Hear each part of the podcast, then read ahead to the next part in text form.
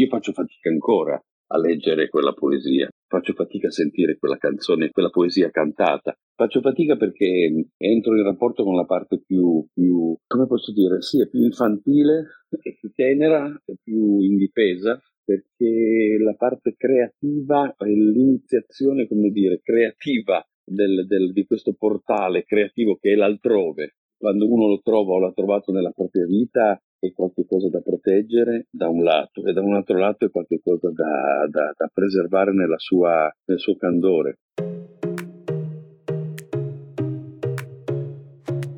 Ti diamo il benvenuto su Libera la passione di apprendere, il podcast di Schilla. In ogni puntata un ospite importante che attraverso la poesia e la sua storia ci racconterà il valore della passione e dell'apprendimento nel raggiungimento dei suoi obiettivi. Condotto da Silvia Camisasca. Buon ascolto. Bentrovate e bentrovati ad un nuovo appuntamento di Liberare la passione di apprendere, il ciclo con cui Schilla ci accompagna in viaggio nelle passioni che spingono ad apprendere, crescere, scoprire e riscoprire. Oggi saremo particolarmente fortemente ispirati dall'arte perché la dimensione artistica è la cifra che caratterizza il nostro ospite e che lo rende peraltro riconoscibile e amato in tutto il mondo. La sua scelta è caduta e ce la regala non tanto su una poesia ma su una poesia canzone, un capolavoro di Paolo Conte, cantautore, compositore, polistrumentista, pittore, architetto. Questa Genova per noi fu pubblicata come singolo la prima volta nel 1975 da Bruno Lauzi.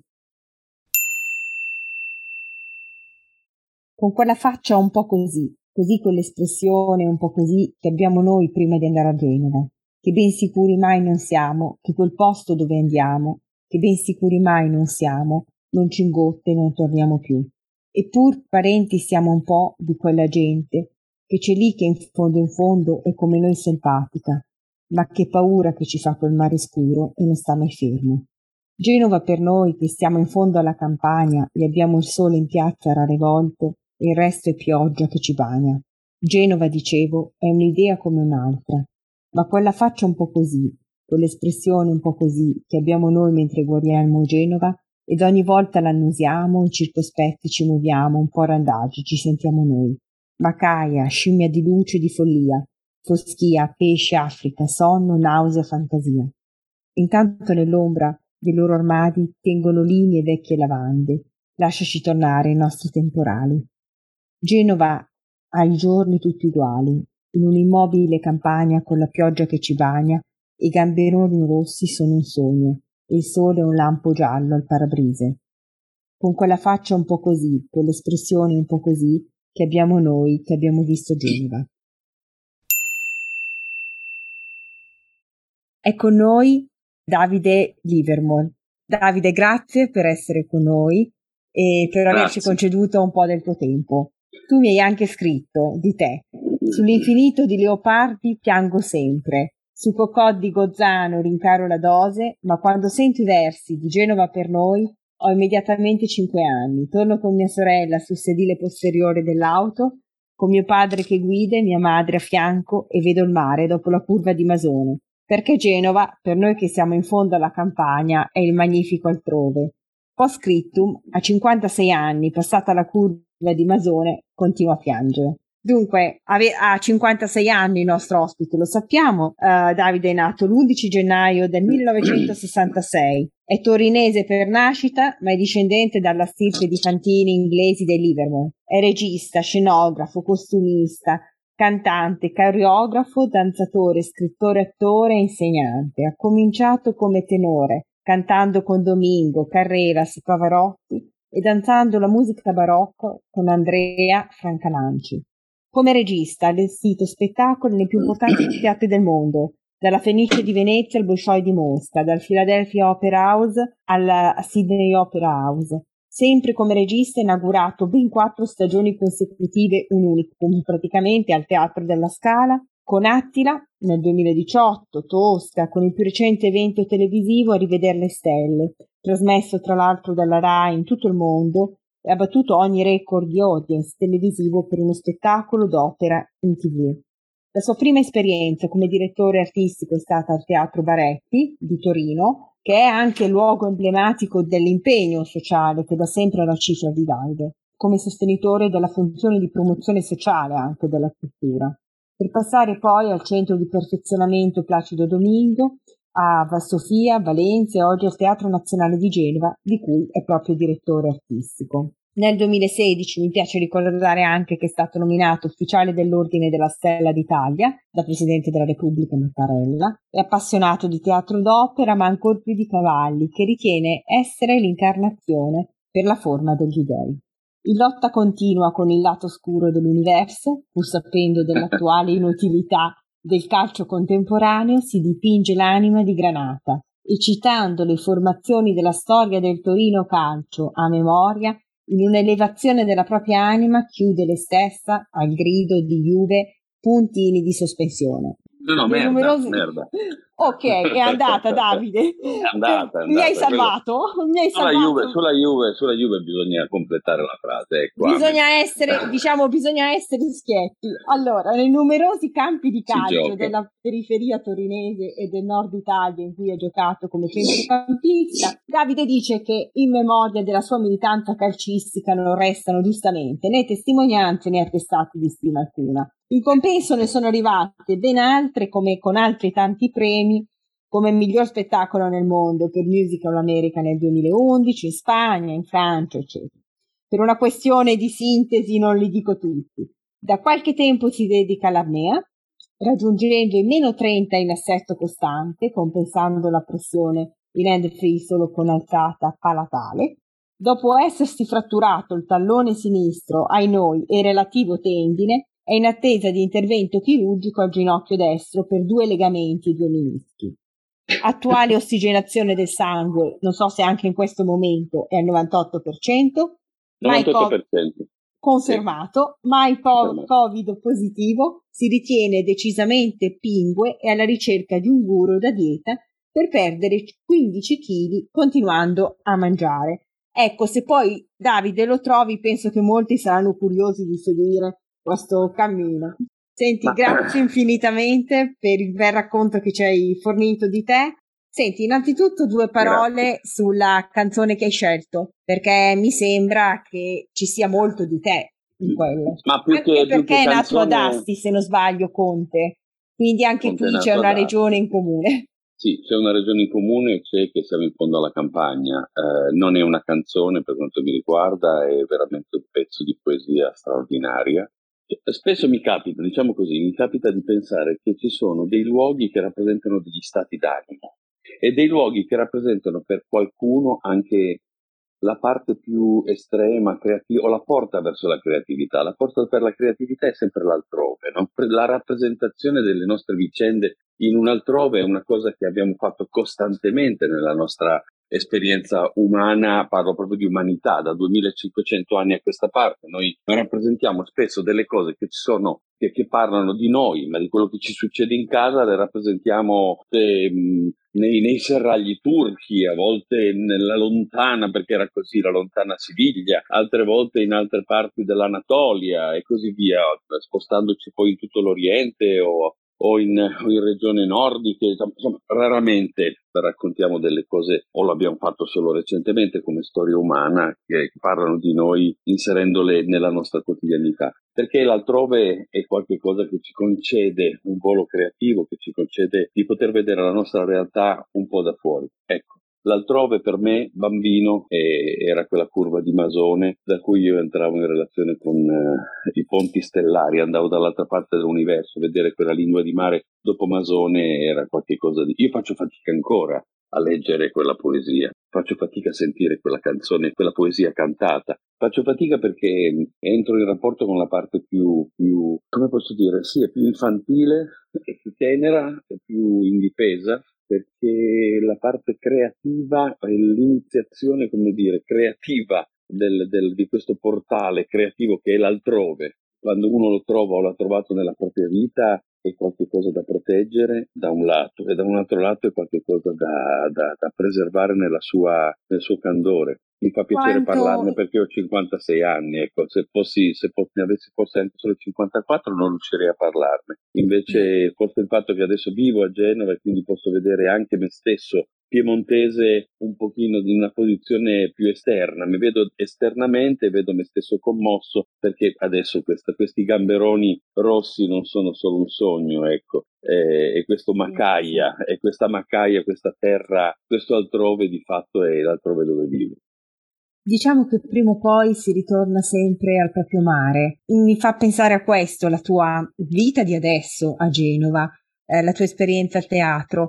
Ecco, quanto gioca la componente della nostalgia in tutto questo? No, assolutamente, non c'è nulla di nostalgico nel mio lavoro teatrale a Genova. C'è semplicemente una richiesta di un lavoro e io ho aderito a un progetto che vuole rilanciare la città in una maniera importante, straordinaria. Stiamo parlando di una città, partiamo da questo, immaginiamoci la storia dell'uomo negli ultimi 3.000 anni. Possiamo identificare in questi 3.000 anni alcune città, alcuni luoghi geografici che sono state del mondo la capitale. Possiamo identificare Roma, parliamo di Bisanzio, parliamo di Atene. Parliamo di Parigi, parliamo di Londra, parliamo di Gerusalemme, possiamo parlare di New York, possiamo parlare adesso di altre parti del mondo. Ecco, in tutta questa esperienza umana pensiamo che una città come Genova è stata la capitale del mondo almeno per 2 volte. Cioè stiamo parlando di una città che ha talmente un'importanza che oggi pare minima, ma talmente un'importanza nel mondo, in quello che è stata l'evoluzione dell'uomo, scoperte di cose che vanno dalla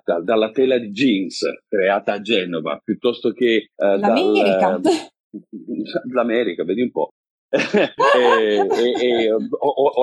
stessa bandiera dell'Inghilterra che è un prestito fatto dalla Repubblica di Genova, certo. perché la corona inglese chiedeva di poter utilizzare la bandiera genovese e che le proprie barche potessero, le proprie navi potessero battere la bandiera genovese, perché così erano protette, perché nessuno attaccava quelli che erano le navi genovesi, perché erano normalmente le più attrezzate per potersi difendere. Sì. E quindi come diciamo, ma se andiamo a vederne, ce n'è una quantità.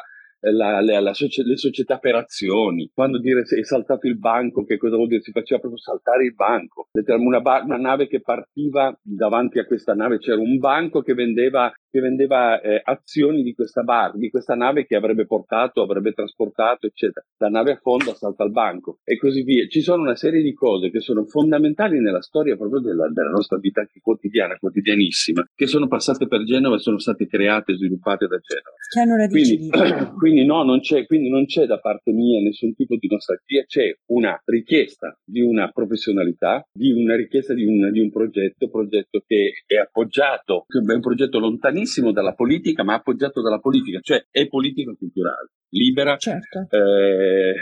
Vuoi parlarcene, Davide? Vuoi anticiparci qualcosa? Il Teatro di Genova è uno dei teatri più importanti d'Italia. Dopo Piccolo di Milano, insieme a Torino, sono i teatri nazionali che hanno un maggior numero una sovvenzione maggiore. E quindi è anche una storia, quella di Genova, straordinaria. È una storia che parte da Ivo Chiesa, con Squarzina, fanno il teatro documento, cioè il fatto di rappresentare una storia recente, la storia recente, rappresentarla, mettere in scena, allo stesso tempo dare parallelamente una continuità al grande repertorio. Io come Teatro Nazionale ho immaginato di poter continuare questo tipo di storia. Questa stagione, per esempio, è stata inaugurata con un evento unico, cioè eravamo nel 21, eravamo a 20 anni dal G8, sì. Perché Genova 2001 ha rappresentato uno delle svolte o golpe, ognuno lo vede un po' come gli pare, sì, della storia, veramente, della storia contemporanea, assolutamente sì. La partecipazione delle persone alla vita quotidiana è stata profondamente mutata da quell'evento e dall'11 settembre successivo. Tra l'altro ci sono non solo illazioni, ma dati certi che c'erano anche situazioni molto rischiose da un punto di vista terroristico in quell'occasione. Sì. Ma detto questo, abbiamo pensato a 20 anni da quei fatti di non poterlo far passare, di non poter dimenticare. Un teatro come il nostro deve ricordare e deve assumere la funzione del teatro. Il teatro è quello di poter rappresentare la società sempre, comunque, e farne vedere attraverso una sorta di lente da Black Mirror. E quindi abbiamo fare testimonianza anche, vero Davide? Anche. approfondimenti, prendere dei temi che possano essere in qualche modo che percorrono la nostra contemporaneità o che sono importanti da tirar fuori all'interno della storia recente e metterli in evidenza.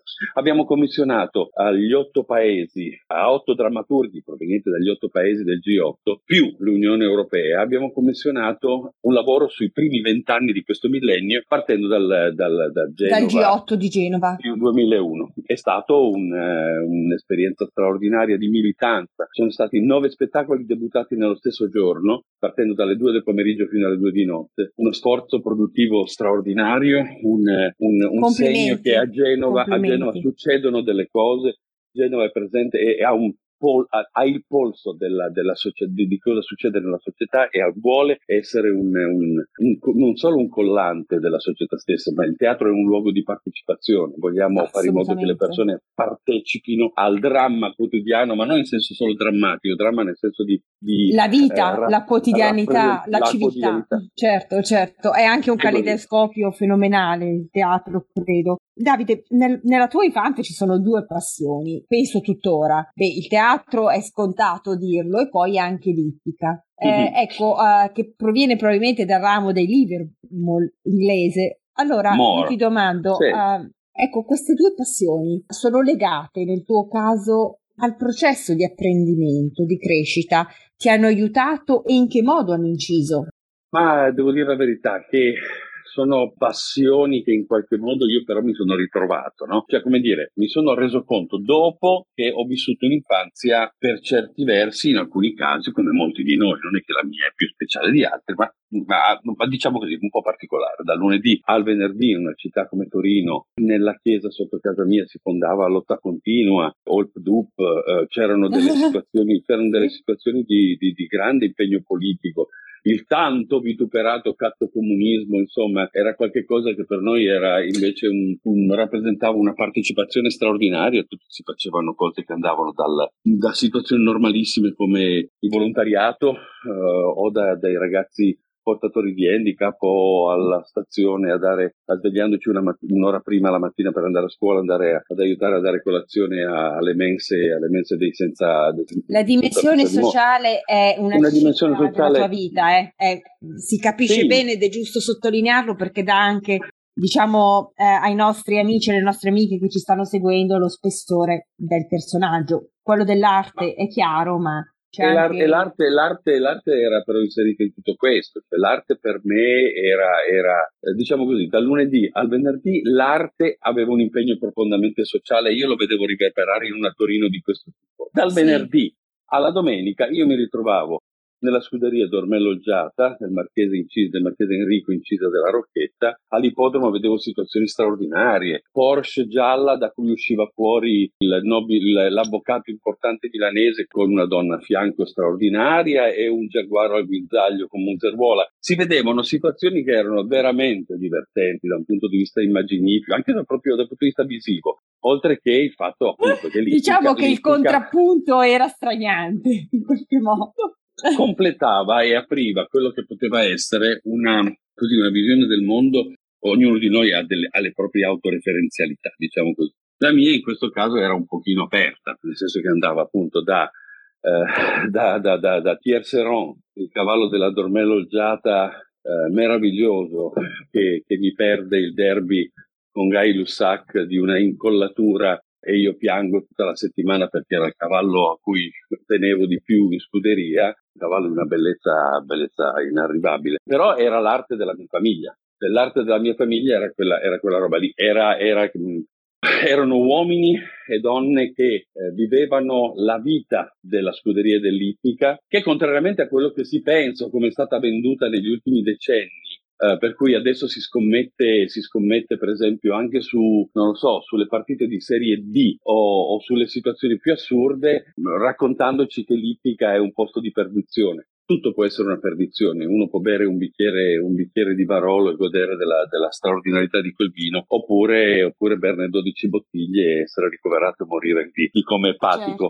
Certo. Quindi dare a un bambino in un ippodromo 2 euro per giocare un cavallo è una delle cose più emozionanti che potete vedere nella vostra vita, se avete l'occasione di farlo, perché per 40 minuti, perché tra la preparazione e poi la corsa, quello più o meno il tempo, diciamo mezz'ora, quel cavallo è suo e lui sogna con quel cavallo, perché quei colori che lui ha scelto della giubba sono i colori suoi preferiti e li vede rappresentati in un atto di bellezza e di grazia straordinari. E l'ippica è anche questo.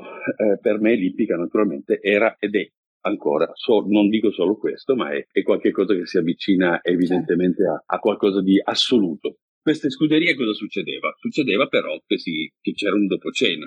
E dopo cena in scuderia normalmente succedevano delle cose che non sono presenti oggi, non si fanno oggi. La scuderia dovete sapere che è un piccolissimo borgo a un certo punto, ci sono un centinaio di persone che ci vivono, come se fosse una borgata, e la sera... Era la vita da paese, quindi? Un po', perché... Un po' da paese, con gli anziani assieme, i vecchi, i giovani... tutti quanti, e i miei vecchi cantavano l'opera. I miei vecchi cantavano l'opera e quindi cantare l'opera era una delle occupazioni normali nel dopocena italiano, pre-televisione italiana. Io evidentemente nasco ben dopo la creazione della televisione, e tra le tante cose, oltre alla televisione, che non era l'unica possibilità serale, c'era anche quella di sentire i nonni e il babbo cantare. Ed ha un valore, ha avuto un valore insostituibile, perché praticamente l'hai respirata da piccolo evidentemente.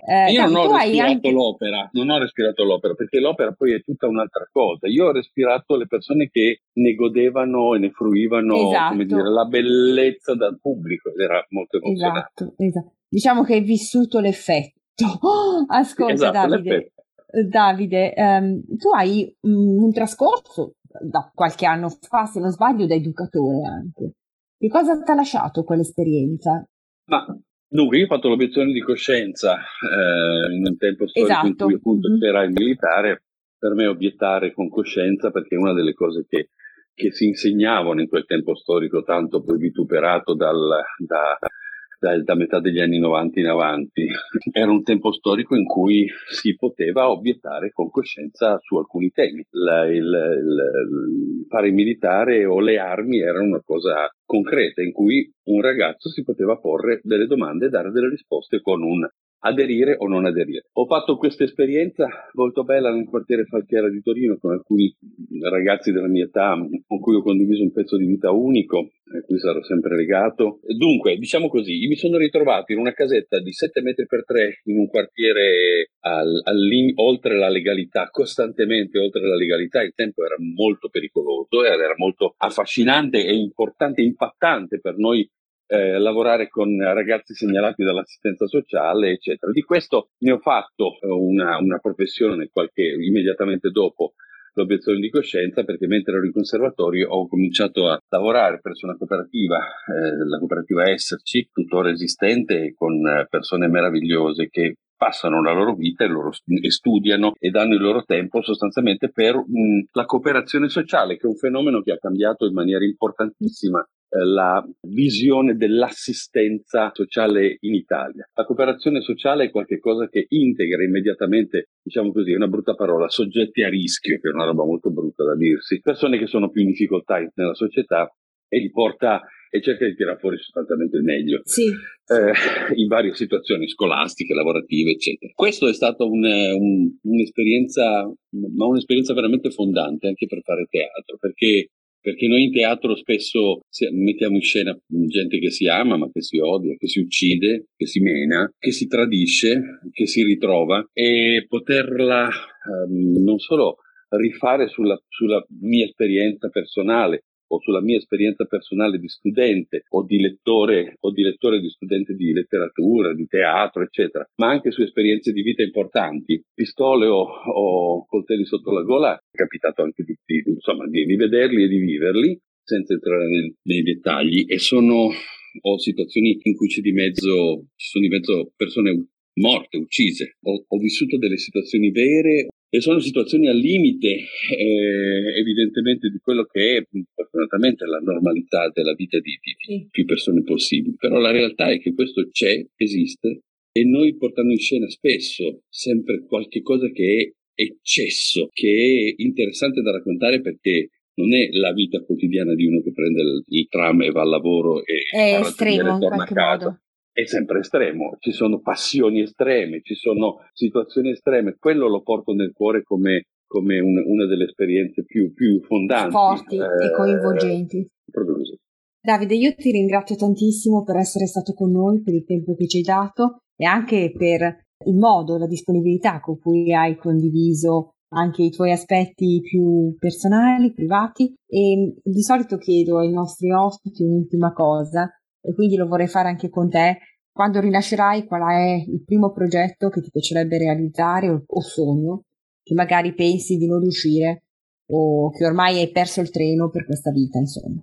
Ma alla fine penso che da un punto di vista lavorativo ci sono alcune cose che vorrei realizzare, le realizzerò. E quindi se devo pensare a delle cose in cui mi piacerebbe poter, o vedo che sì, mi è in qualche modo mancata l'applicazione e non sono riuscito a realizzare quello che mi sarebbe piaciuto, spesso pensando a questo penso a delle relazioni. Cioè penso a quanto molte volte essermi centrato su alcune cose di lavoro, su aspetti di lavoro sì, che richiedevano portar via un po' pezzi di vita e tempo importante, eccetera. Hai dovuto rinunciare a degli aspetti affettivi, insomma. No, ma non è stato solo una rinuncia, è stato semplicemente che tante cose non si possono fare così, tante certo, insieme, con la stessa e diventa difficile, insomma, è vero, è sì, vero. E quindi me ne dolgo molto perché sono una persona che è sempre stata molto amata e magari mi sarebbe piaciuto e spero, insomma, di aver potuto ricambiare questo amore, ma mi rendo conto che tante volte non è una roba semplice, non è stata una roba semplice, perché ci sono dei lavori per cui non si smette mai, e questo lavoro è il lavoro che faccio, un lavoro che non finisce mai. Non dà molte pause. Senti, allora, ragione per di più, grazie ancora per essere stato con noi, buon futuro e un grossissimo in bocca al lupo per tutti i tuoi progetti. Grazie Davide. Buon futuro a voi e a chi ascolta. Grazie mille. Io veramente ringrazio ancora tutte le ascoltatrici e gli ascoltatori che ci hanno seguito e ci stanno accompagnando in questo ciclo di podcast. Oggi l'abbiamo fatto con un grandissimo artista, Davide Livermore, che è stato con noi questo tempo, e vi do appuntamento al prossimo incontro. Grazie e buona giornata.